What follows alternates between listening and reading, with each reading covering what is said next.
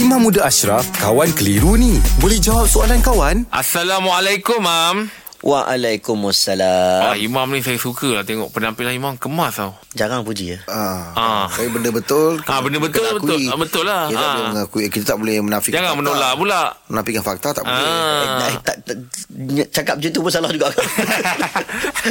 Sebab humble kan Okey, Mam. Ada soalan daripada Nur Zuliana binti Muhammad. Ah, boleh ke seorang isteri menuntut cerai kerana suaminya tak bekerja tetap selama 6 tahun dan tak menjalankan tanggungjawab sebagai suami? Bapa kepada tiga orang anak. Allahu akbar. Ar-rijalu qawwamun 'ala nisa bima faddalallahu bihi ba'dakum 'ala ba'd wa bima anfaqu min amwalihim. Allah bagi kedudukan darjat seorang suami ni jadi ketua keluarga. Sebab apa dia jadi ketua keluarga? Sebab salah satunya wa bima anfaqu min amwalihim. Dia jaga nafkah. Dia bagi duit ringgit anak semua. Tiba-tiba dia tak bagi. Apa ketua keluarga macam tu? Ha, jadi ada tak hak bagi isteri? Isteri tak dapat. Hak dia. Boleh tak dia tuntut dekat mahkamah? Boleh. Dia nak talak tak boleh. Sebab talak ada hanya bagi suami. Hmm. Suami ada hak talak. Isteri tak ada hak talak. Jadi dia boleh pergi kepada alternatif lain. Antaranya adalah alternatif fasah.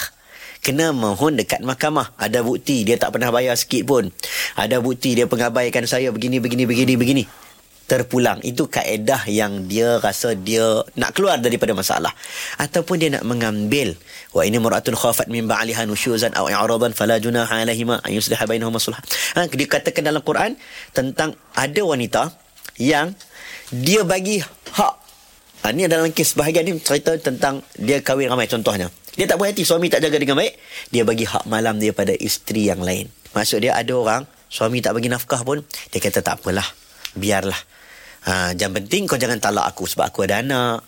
Hmm. Itu choice pilihan masing-masing. Hmm. Quran tahu memang ada orang macam tu. Hmm. Janji kau jangan lepaskan aku. Memang ada orang begitu. Kalau dia nak pilih begitu, silakan. Hmm. Tapi kalau dia rasa suami dia tak bertanggungjawab, 6 tahun tak bagi nafkah, zahir dan batin, maka dia boleh merujuk kepada mahkamah. Mahkamah boleh buat keputusan untuk pisahkan ha? farak, ha, pisahkan pernikahan tersebut. Hmm. Bergantung pada mahkamah. Baik, Mam. Terima kasih, Mam ya. Alhamdulillah. Selesai satu kekeliruan. Anda pun mesti ada soalan kan? Hantarkan sebarang persoalan dan kekeliruan anda ke Sina.my sekarang.